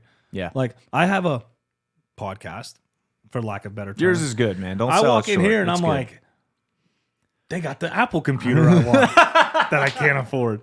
They got these things that I don't even know what they are. He's Yeah. making sound effects. Yeah. Like they got the camera that I looked at. like they got the cameras that I'm like, ah, those are the ones that came up on my research. Like, Yeah. dude, it's it's it's dope. The table. The table's super nice. The table. The table's super nice. So dude. like, and you see all the behind the scenes, and people see this this frame, right? But like, I'm looking at the rooms, the lighting, the camera angles, the everything. I'm like, the behind the scenes. I'm al- I've always Mm-hmm. been intrigued in that, and I'm excited to after having this conversation to go. To, well, the the December 16th fight, I'm excited for a lot. Like Brits on the card, bro. dude, let's go. Let's what? go. Like Brits on the card. I wanted to see her in person fight for the longest. And here she is about to inflict a win, a game, a game win. Um not gonna win. I'm just excited. And then to see all the behind the scenes, like, man, man, I was just talking to this dude who's uh, this team who's putting all this stuff together. Like, wow, this is crazy. Yeah, man. Once you're aware and really start noticing it, like Ryan said, once once you're in the business and then you go and watch a UFC card or watch any any show. Like for me, it was Disney where it just blew me away because I was like, this is. I can't imagine who's putting this together, and the fact that it's so flawless, like Cirque du Soleil. If they miss their spot, somebody might die there, dude. Like literally, one of them might die if they mess up. Like the stakes are crazy in that example, but it's a totally different level of planning and execution that like people don't they just don't understand. I mean, we hear people all the time think that like promoting MMA is easy or they think they're just going to like do a show and it's like you can't just do a show, I promise. Like it sounds good in theory because when you're there and you're watching, like even if you go to the UFC in person, did you have you ever been to a UFC event? Not yet. Well, One they, day. they don't come to Pittsburgh very often. So when was the last time? Like 17 Been a long time. has been a long time, I'd but rather go to Vegas or something, Yeah, or for Madison sure. Square Garden. for sure. No, if it was in Pittsburgh, you would you, would would, oh, definitely. Oh no, oh for sure. go. Oh no, for sure. I'm saying like, I I I, I want to get there before they come here. You Yeah, know? like, yeah, yeah. I want to see. Yeah, it's gonna be see a, a big one. But like even if you're in that environment, if if you're not paying attention to those things, you just go and think of it as any other sporting event. Like, oh, I'm at a football game or I'm at a basketball game. I'm sure when you go to basketball games, you think so differently than the average yeah, fan. so different. Or Yeah. NFL because NFL structures it the same. Like you have entertainment between breaks and stuff, and like the crowd chanting in the fourth quarter to. um oh, Renegade? Renegade. I was going to say Pittsburgh's gonna hate me. I forgot the song. to Renegade, like all that stuff is entertainment factor that someone For sure. sat behind and was like, hey, in the fourth quarter, to rally the crowd and get noise is what we're gonna do. We're gonna play these graphics. Like I had to design the graphics, I had to design Yep. everything, and then they had just turned they had just got a jumbotron with the new system and I had to learn all that. I'm like, Yeah. bro, I just designed graphics. Like now I have to learn How to implement how them. to implement them. And like I, I didn't hire a production team yet because I was so new. So I'm like, I got to learn this production stuff while I'm trying That's to hire huge. people. Dude, That's it's huge, crazy. man. It was crazy. Super valuable knowledge though, and that's I'm glad you said that because I was going to say that's the next level now. Is okay. The in-person experience is different than the live stream experience, so you need to be thinking about the people at home too. Like we have a great producer, Mike Moran, and E2A Production. Shout out, you rule, dude. And his his team always kills it. But like if you watch our live stream, you, you just as a casual viewer, you take so much for granted. Like whenever we're introducing a fighter, there's a graphic on the screen that says his name, the gym he's at, his record, things like that. Graphic doesn't just appear. Like he- Yeah, he, had to make that. He had to make it appear on the screen at that time and then take it away when it was appropriate as well. Little transitions between rounds, cutting camera angles, all of that. Like you're probably not thinking about that. Whenever the ring announcer is talking, how do you make sure the audio can be heard on the live stream and in person at the same time? That's crazy. How do you do that? Yeah, because you can have it being heard live and you forget the Exactly. make it live for the the stream. Right. But that says like if people think it's easy, it's because you're doing a great job at it. Think about that. That if means you're a lot, messing yeah. up, if you're like, there's so many things like your shows are so seamless that what when there was that unplanned intermission, everyone's like, dude, what's what's going on? What's going on? Like what's I hap- what's happening? People I are making rumors. Oh well, they, someone destroyed this, the the, the, the ring. The, this this. They're fighting in the back. They're this. They're that. Like They're no fighting one- in the back. Yeah, That's it's like awesome. They they actually did destroy the cage. They did destroy the cage. That's what happened. Yeah, but like your shows are so seamless and it appears so easy that when something like that happens, it's like, Yeah. what what's going on? Let's because you're so used to just Yeah, going through. you know? exactly. So We're, that's the ultimate compliment, dude. And that's I heard it from a lot of my friends too that were at the show and everything, and saying that both shows were like totally seamless. I'm like, I'm glad you thought so because we did not. that's the behind the scenes, Yeah. man. And if you can do that legwork and it comes out as easy, it's it's a positive. It's a good thing. For sure, dude. I want to flip it back to your podcast for a second since you were just talking about it. You sound a little short because you do do a great job with it. Multiple camera angles, great sound. There's a lot of like elements that uh, people say, "Oh, let's start a podcast," and then they just record a Zoom call, and like that's their podcast. Yours is definitely a higher level. Well, I appreciate that. I appreciate that. What's like? What's your goal with the podcast, dude? Where do you want to take this thing? my goal right now is just to talk to as many people as I can. honestly, like Love it. to talk to many people as I can, get people's story out there, um, and to do this kind of thing. You know, like where someone hears that and they're like, "Oh, dude, man, like jump on mine." Mm-hmm. Yeah, for sure. Sick. Then you jump on mine. Yep. You know, like I'm, Yep. I'd love to have you there because like this is like the questions are geared towards me, but like you offer so much to the table. Like jump on mine. Like who do people know Hunter? Do people know you? They know Some people. what you do. yeah, but you but if they saw you walking in the street Yeah. and they're not in the MMA scene, do they know who you are? not at all. Do they know how empathetic you are? Yeah. And he's gone. Not Dude, to you this did nail that one. You did nail Do that they one. know that? Do they know how chill you are? Do they know how like your story that leads you up to doing what you're doing? Like, and that's the whole purpose of of my podcast is like to interview. So the opening the opening thing is real people, real stories, real fucking life. Mm-hmm. Because we all know Elon Musk, we all know Joe Rogan, we all know The Rock, we all know what they do, right? You see them walking the street, you know, you know who they are. For sure. But the person I am today is because of the stories and the relationships I've built with people who not everyone knows or cares to know. You know, like I'm going to leave today a different person because of our conversation. Mm-hmm. And that's what I try to do with everything that I do. So the purpose of my, the goal for my podcast right now is just talk to as many people because to give people a platform, like when Lucas was on, he wanted to plug his shirt for sure, bro. Like, plug your shirt, plug your fights. Like, I, people don't know. People see Lucas on social media, they probably think he's a douche. Dude's cool as hell, bro. He is so laid back and so chill, and people don't know that. Like, his confidence stems from the lack of confidence he had his entire childhood. Mm-hmm. Yeah, his story's interesting. Like, no one, you will never understand. Like, people wonders, they see him on social media and they're like, oh, this dude's cocky. Nah, he's just he's just putting himself in a place where he is confident where he's at. He's confident in his jiu-jitsu. He's confident in his MMA. He's confident in his striking. He's confident in himself as a person. That can come off as cocky to some people. Like when I talk about myself, I, I really try to humble myself. And people would, no, dude, you're doing this, you're doing this, doing this. And I'm like, I always say, work in progress. Yep. Oh, your your podcast is it's a work in progress, man always. dude, you're huge. I'm a work in progress. Mm-hmm. You're such a good. I'm a work in progress because like I'm never done.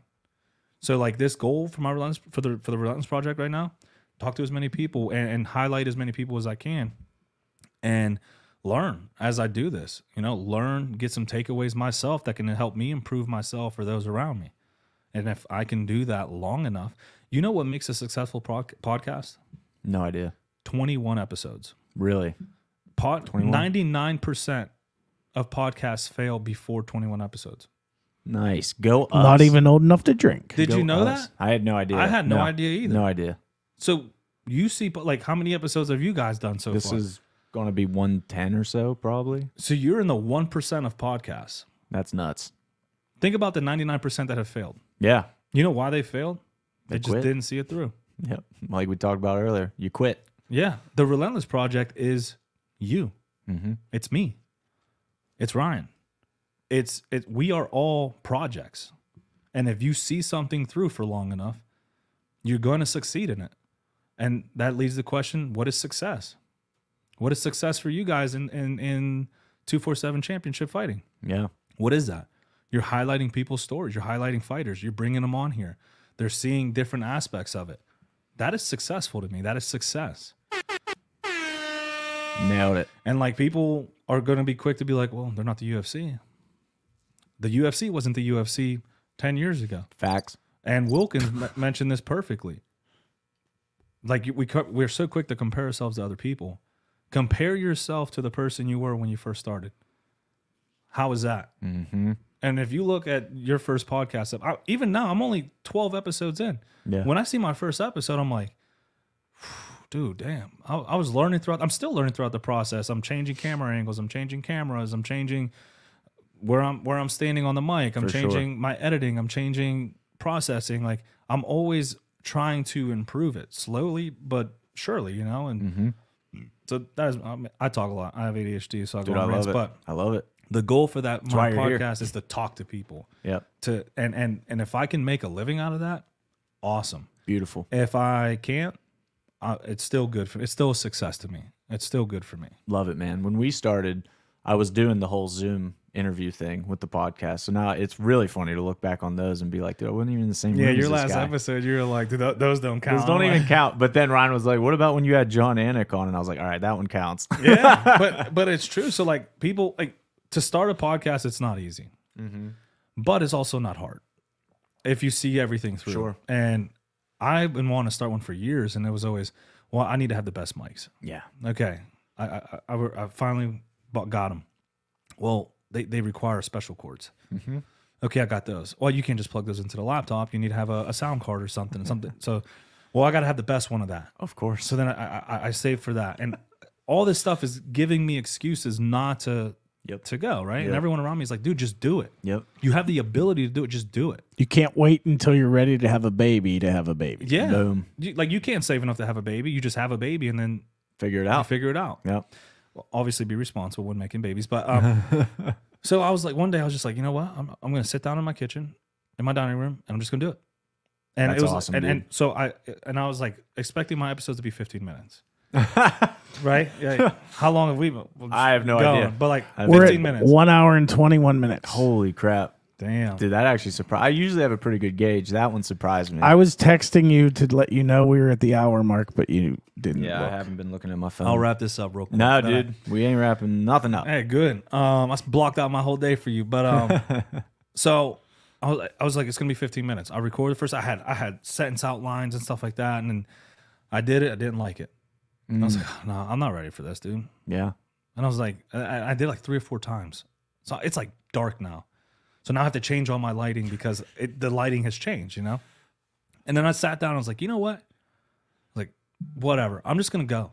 I'm just gonna go Just took the took the iPad out, put the cameras on, and I introduced myself, what the podcast is going to be about, whatever, and it was about 15, 16 minutes. And I mm-hmm. was like, you know what? I'm just going to post it because, and then in doing that, I told myself a quote that I've heard, and it was the one I told you before we started filming. You don't have to be great to start, but you have to start to be great. I love that. And I was like, I'm just gonna figure it out along the way, man. And and and two years from now, when I look back at these, I'm gonna be embarrassed about these episodes, sure, whatever. But like, I'm not gonna I'm not gonna be able to get to where I want to be if I don't start. Yep. You know, Biggest mistake, biggest ah, biggest mistakes podcasters make when they start out. What what do you guys? What are your thoughts? biggest mistake, trying to be perfect. That's a huge one. On the flip side, I think there is a baseline level of quality that's necessary. You don't need the best, sure, SM7B mics. You definitely don't need these, but you need something that doesn't sound like you're in a hallway where you're hard to hear at the same time. I, I I remember when I started my first podcast and and we had an intro. Oh. And intros, like people try to have like these long intros or something. Don't do an intro. It, get rid of intros. Intros are a thing of the past. So oh, it's funny you said that. I paid a radio a radio broadcaster to do an intro for me. It was like a minute and thirty, hmm. and it was sick, bro. Like introed what the pro the podcast is about. You could probably hear it on the first episode. Still, Okay. it was like sick. And then I was like, dude, this is way too long. Like people listen to podcasts and they go to the next one, like they're just gonna cut through that. They lit- like you watch your your views just drop Yeah. during It's during the wild. intros. And I'm wild. like, I got to get rid of this. So I literally cut it all to real people, real stories, real fucking life. And now your host, Ish Lopez. Perfect. And then that was it. So I'm like, yeah, it's funny you mentioned that. Yeah, get rid of your intros. Like this isn't a production. And Yeah. that's like like you like we were talking earlier, like like we don't edit a lot. Like especially my my YouTube video, I cut the beginning and I cut the end and there you go. Away you go. Yeah. like th- raw. You have like three seconds to grab someone. yeah. And It's and, true. And a lot of times, what an intro like, if you watch YouTube or whatever, a lot of the intros are like the very best part of whatever the video is. The intro is that part, and then they just play the video, and that, it works. It's a key to success. And even with YouTube now, they have a little button you can use to skip the intro. Yeah. How many people are skipping the intro? All of them. Everybody. who Like can. it's cool for the first episode, lay the framework, foundation, or whatever. But I kicked it instantly. Yeah. for sure. I think that's big. I think another thing people mess up with podcasts is treating it like a job interview or something where it's like, I have these 10 questions and I'm going to ask you these 10 questions. I don't care how you respond to the first one. I'm asking the second one. I don't care how you respond to the second one. I'm asking the third one. It's fluid, man. If if my first question is about vegetables and then my second question is about broccoli, but in the first one you said I never eat greens, okay, why would I ask you about broccoli then with the second one? Like you just invalidated my second question. Yeah, you have to be fluid and organic, and like I try to have like like talking points that I would like to get to, and I tell them, I'm like, hey, this is the things I'd like to to go over. We don't have to touch on anything. It's going to be organic, but just so you have an understanding of like uh, like a uh, it's almost like a guiding point of where where I where I want the conversation to go. But especially with someone like Wilkins, especially with someone like me, dude, I talk so much and go off script. Like I'm gonna be like, man, did I did I get all your questions? Like, you know, but like, Yeah, yeah. it becomes it becomes a, a, a Zoom conference. Yeah. What made you start two four seven? Hmm. Why do you like doing it? Yeah, yeah Stupidity. Yeah, and it's like, and it's just like it becomes like a job interview, and it's like, wow, like why do you think Joe Rogan's podcast is so popular? Yeah. Well, just whatever he talks. But the crazy thing is, there's also a balance with that of like doing enough homework that you can keep that keep the interest there, and you're not like explore like Yep. y- you need to know enough. Yeah, that's an that's a good point. And Rogan actually, I don't know. Do you listen to Rogan's a lot? So here's the thing about him. I listen to him when it's someone I want to listen Sure. to. Like Same. I don't listen to his episodes back through. Same. I think that's impossible. Like you can't even listen to all of them. That would be your full time job. Yeah, But, he like like- films like three times a week or Yeah. something crazy. Exactly. So he always says though, like he gets a wild range of guests, right? Like crazy high level scientists, for instance. That's hard to have a conversation with somebody like that. So he says like he has people do research for him and put together like spark notes essentially. Like here's some stuff you need to know. Occasionally, if it's like a movie director, he'll watch the whatever newest movie's coming out, like read about them a little bit. He always has like a framework, but no specific questions. Nothing set in stone, but he knows enough that like can talk about it. Yeah, and you should. I mean, you should like with anything, do do a little bit of research, do a little bit of homework. Um, you know, I stalked your profile, I stalked two four seven championships. I, I like Nice. just to see like you know if you asked me about a show Yeah. that I didn't get to, you know how embarrassing it's gonna be. Like I've never heard of that. It's like oh no, I, I kind I know exactly what you're talking about. I, when I saw your post or when when I saw the the, the podcast episode, like Mm-hmm. you know, it gives you an a, a understanding and a foundation to go off of, Yeah, man. and you can go off script if you if you have that. For sure. It, it does. It's like the tools you need to go off road. It's like, okay, I know enough about you. Now I can ask you about this. Makes perfect sense. What uh, what would you say is another failure of podcasters starting out, Ryan? You got anything to add to the list? Um, I mean, I I think in general, like it's one of those things that everyone thinks is a great idea, and like, oh, I, I'm going to do a podcast, and like they think they have to wait instead of just diving in. Yeah. That's like a, they huge. they make excuse like the excuse thing. I think y- you know if you have a good idea that you're fully on board with, record a, a, a handful of episodes, and then like you can make a decision after five episodes, like what you want to do. Like typically, it's good to release all five episodes all at once, and then have like five episodes in the in the chamber. But I I just think excuses is the biggest thing. for sure. And this goes for literally everything. It's like a theme of this podcast, but consistency with podcasting. You'll see people do three right off the bat, then they're gone for a month, and then there's another one, and then they're gone for another month. And it's like there's just no regularity here. One of my f- absolute favorite podcasts, I love music and guitar specifically. There's a podcast called Riff Hard Podcast. And I freaking love this podcast, but they're so inconsistent, and it's like, bro, I need a new episode like now. Come on, give me one, give me one. And then some weeks he'll release three, and it's like, okay, three bangers right here for me to get through. But then I'm like waiting a month, a month and a half. Then I forget about the podcast. That's the issue. Yeah, it, it, it goes out of sight, Yeah. out of mind, and Yeah. and it's cool when they do publish one. You're like, oh man, Thank God, I forgot about that. But Yeah. it's like, you know, but that consistency is what keeps people there because they're like, oh, I know on Fridays two four seven does live, mm-hmm. or maybe you make a post, hey, we're not going to be live this week, but it's going to be Yeah. like that consistent pushing of your content is what's going to get people to stay engaged. for sure. And Well, that, that's like the thing with since COVID, like there's this labor shortage and stuff. And there's a bunch of like restaurants that aren't open for lunch or they're not open on Mondays or something. And then they go back and forth. And it's like, I'm never going there if I can't count on you. Yeah. Dude, that is so frustrating. I just filmed a podcast with the guy who did my tattoos. Um, we were in Dormont, and he's like, "Yo, let's grab lunch after the, we film and stuff." So we're there filming. I'm starving. I don't eat because I'm saving myself. You know, well, yeah. everything is closed till four. We went to uh, Moonlit Burger. We tried to go to Moonlit Burgers and they were closed. Yeah. So he's, he's like, "Yo, we got to try Moonlit." We, that's what he's Yeah. talking about, Moonlit. So I'm like, "You keep talking about this thing. I love burgers." He's like, "There's smash burgers too." Oh, I know. Anyone who knows me, a good smash Oh, burger it's the will best. ruin my life because I will do anything. and Let's so we get go. there, it's closed. yeah. Dormont has uh, Dormont and Brookline are like there's some ridiculous food there. As a wise man once said, "Oh, makes you want to kick a fat kid at Kmart, man." Awesome.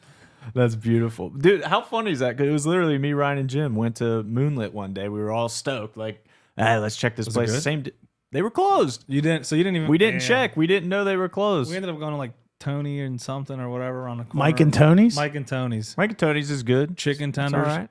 Ten out of ten. He got tendies. 10 out of 10 tendies. if Gotta it's get not- the gyro there, bro. Bro. The gyros. The hero. Heroes. Did you ever get uh, given to fly at Federal Galley chicken, fried chicken place at Federal Galley?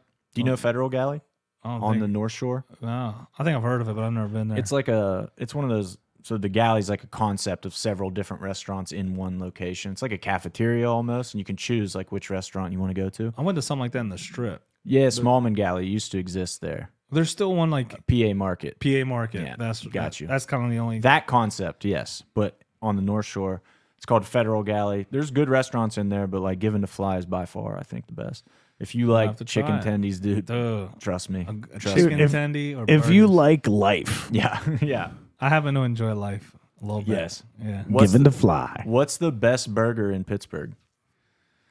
Might be Moonlit. We don't know though. We can never try Nah, it. They, they're not even on the list because they, they made me mad. Um, one of the best burgers. So this is gonna be controversial. I love it. You know who Mr. Beast is? Yeah. So he has this. My kids like they hound me so, about it. So I didn't know this was associated with him. Um, my daughter told me this, but Beast Burger, Yeah, I guess he's like involved in that. for sure. They don't even have a restaurant. Yeah. They- All ghost kitchens. They yeah, they operate like out of a kitchen and their burger, bro. it's good, dude. Really, Fire. it is. dude, try, and it's the bun for me. The bun wasn't Bun's good. soggy or not. It was like perfectly It is- squishy. Oh, dude, my mouth is watering. I feel like I just did. I just talk about this on a pod. I was literally just telling somebody. I don't know if it's on a podcast or not, but my father-in-law was in one weekend, and I'm from like the middle of nowhere, Pennsylvania, the center of Pennsylvania, South Central PA, like rural country. So there's no Uber Eats there. So he was in, and I was like, "Let's do Uber Eats because it's gonna blow your mind. Like you could just pick what you want. They bring it right to your house. Like it's pretty cool, dude." And I saw Mr. Beast Burger on there, and I was like, "What? What the hell? Like, what is this place, Bro, We tried it, and we were both like." Damn! Oh, you tried actually it? pretty good. It's yeah, fire, we got man. it, dude. I was impressed. There's Very this other impressed. place- Well, what's is there? Are there different kind of Mr. Beast burgers? Yeah, Like, okay. yeah, you can choose your. They're they're pretty basic. There's only, from what I remember, at least at the time, there was only like four or five choices, but they were all good. Is it Like, a? s- Is there a spicy one? Like a? Oh, I can't remember. Did they have a Nashville? I think they had a Nashville Maybe. chicken kind Maybe of they do now. But yeah, like Uh, it's like a smash burger. It was good. Dude, smash patty. yeah. Sma- There's, those Oh my gosh, I'm in so hungry now. Dude, me too. Same. We should be like Joe Rogan, like, hey, somewhere. Where are we Or- going order to the- lunch? Yeah. Did you uh you ever have Cinderland's burger? yeah. Oh, those are good too. Damn, how did Where's I forget? that? Uh, in the strip. The one I had was in the strip, and you like order off a little thing, and they br- you have to go pick Yep. it up. They bring it to your They bring it table. to you, yeah. So you have to like pay first and then Yeah, and then it's get like it. just like where you order on the app on your phone, and then so that's good. I'm Um, still a Bubba's guy. Bubba's is good, dude. Bubba's burgers Dude, good. Bubba's are can't real say I good. had. Can't say I had It's it. good. it's good. Cinderlands, you got to add pork belly. If you've never added pork belly and an egg to their smash burger, dude, you can add egg and pork belly at Cinderlands. Trust me. I'll have to try. Have you ever had It's a smash patty. In and Out? Oh yeah. Oh yeah. Where do you compare them in the realm of burgers? They don't really rank for me. You to think be they're honest. overhyped? Overrated. Big overrated. They're good. Like, don't get me wrong. It's good. It's a good fast food. What food. about burger. Five Guys? Five Guys also good, but not on the level of like the Cinderlands So one. you're like $30 a burger. non-franchi- Yeah, you get a, a lot of fries though. The fries, the Cajun fries at Five Guys. And peanuts. I'm a big fan. Muchos fritas papas. it's papas fritas, but uh, yeah. But hey, No, yeah. Damn, I'm hungry. what else we got? I think we just wrap it up here and go get a smash burger. Let's go eat. Let's go. Let's All go. right. Let's Later, smash. guys. Ish Lopez. Check out the Relentless Project podcast on YouTube, Spotify, Apple Podcasts, any place you can get it. He's the man. I Thanks for appreciate joining you, us, bro. Thank you. Later.